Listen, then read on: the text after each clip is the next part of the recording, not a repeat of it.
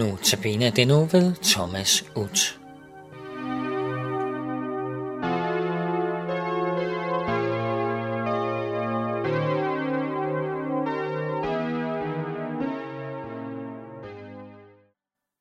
Jesus fortalte dem en anden lignelse. Himmeriget ligner en mand, der såede Gud sæd i, i sin mark. Mens folkene sov, kom der hans fjender og så ukrudt i viden og gik sin vej. Da korn skød op, satte kærne, kom også ukrudtet frem, og husbundens folk kom og spurgte, herre, så du ikke god sæd i din mark? Hvor kommer der alt ukrudtet fra? Han svarede, det har en fjende gjort. Folkene spørger, om så vil du ikke have, at vi skal ud og luge det væk? Han svarede, nej, for når I luger ukrudtet væk, kommer I til at rykke viden op sammen med det. Lad blot begge dele gro side om side indtil høsten. Ved høsttid, vil, du, vil jeg sige til høstfolkene, Tag først ukrudtet fra og bind det i knæpper, så skal det brændes, men sammen viden i min lade. Sådan læser vi i Matthæus kapitel 13, vers 24.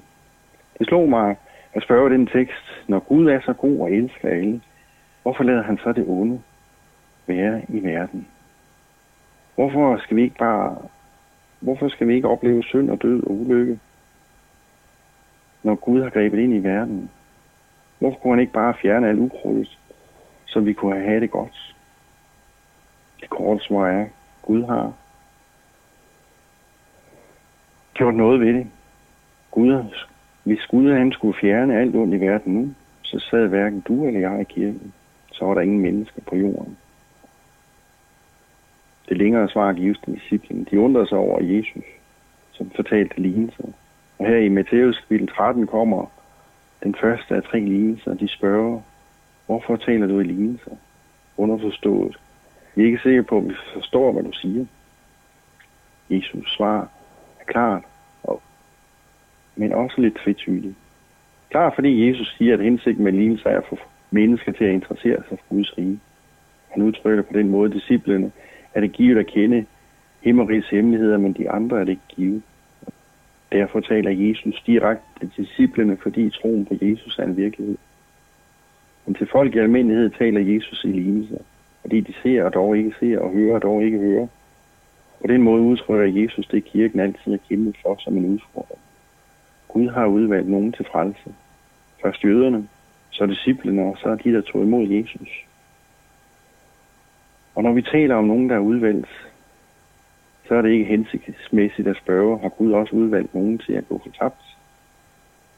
Det har altid været en kæmpe udfordring for kirken, nogle er udvalgt, men er så nogen, der er udvalgt til at gå for tabt? Og hertil svarer Bibelen nej. Gud vil, at alle skal frelses. Jamen, der er alligevel nogen, der ikke tager imod Jesus og vil gå for tabt. Hvorfor så dette? Skulle vi svare lidt populært med udvalgelsen, så kunne vi bruge ikke-faktor. Alle danskere har mulighed for at vinde af ikke-faktor. Men kun få bliver udvalgt, og bare en bliver vinder. Betyder det så, at alle, der ikke var med, at vi er udvalgt til at tabe. Og vi tog bare ikke imod invitationen til at gå med i X-Factor. Og fik derfor ikke mulighed for at vinde. Gud kalder alle mennesker til at vinde. Men vi ved også, at der er nogen, der ikke tager imod. Og desværre ikke vil tage imod. Og derfor er der en fortabelse. Jesus taler i lignelser for at nå dem, der ikke er udvalgt. For at få dem til at høre efter og interessere sig.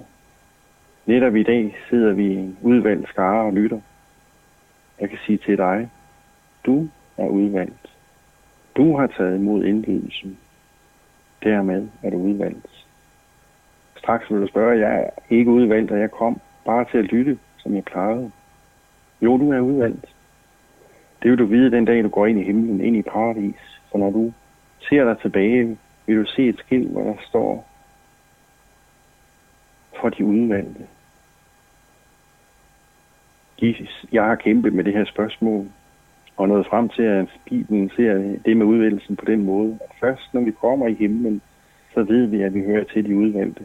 Indtil da har vi kun Guds ord at trøste os ved. Men det er heller ikke så ringe. Mens vi er her på jorden, med kampen altid være i vores sind, hører jeg til de udvalgte, eller vil jeg gå for tabt. Først når vi er hjemme, ved vi, at vi er udvalgte. Men mens vi er her på jorden, har vi Guds ord, der trøstende kan sige til dig. Jeg har udvalgt dig, og jeg kalder dig ved navn. Se på verden, når du bliver forvirret. Se på dig selv, og du bliver fortvivlet. Se på Jesus, og du bliver forvandlet. Jo, vi er i samme båd. Vi er alle syndere. Ukrudtet klæber til os. Derfor kan vi med disciplinen spørge, hvad betyder den lignelse om hvedekorn og ukrudtet? Og Jesus svarer til disciplene, hvad, hvad kæmper vi for? Og svaret er naturligvis sejr. Se på Jesus og bliv forventet. Jesus er vores træner. Jesus vil give os sejr, ikke fordi vi fortjener det, men fordi han elsker os. Hvad har vi hørt om i dag? Vi har hørt om den gode ved og ukrudtet. Ukrudtet hives ikke op, sådan for så måtte vi alle lade livet. Men tager vi limelsen til os, så ser vi Kristus og bliver forvandlet. Så bliver vi i stand til at elske, fordi han elsker os først. Kristus har udvalgt dig og mig til at bære meget frugt.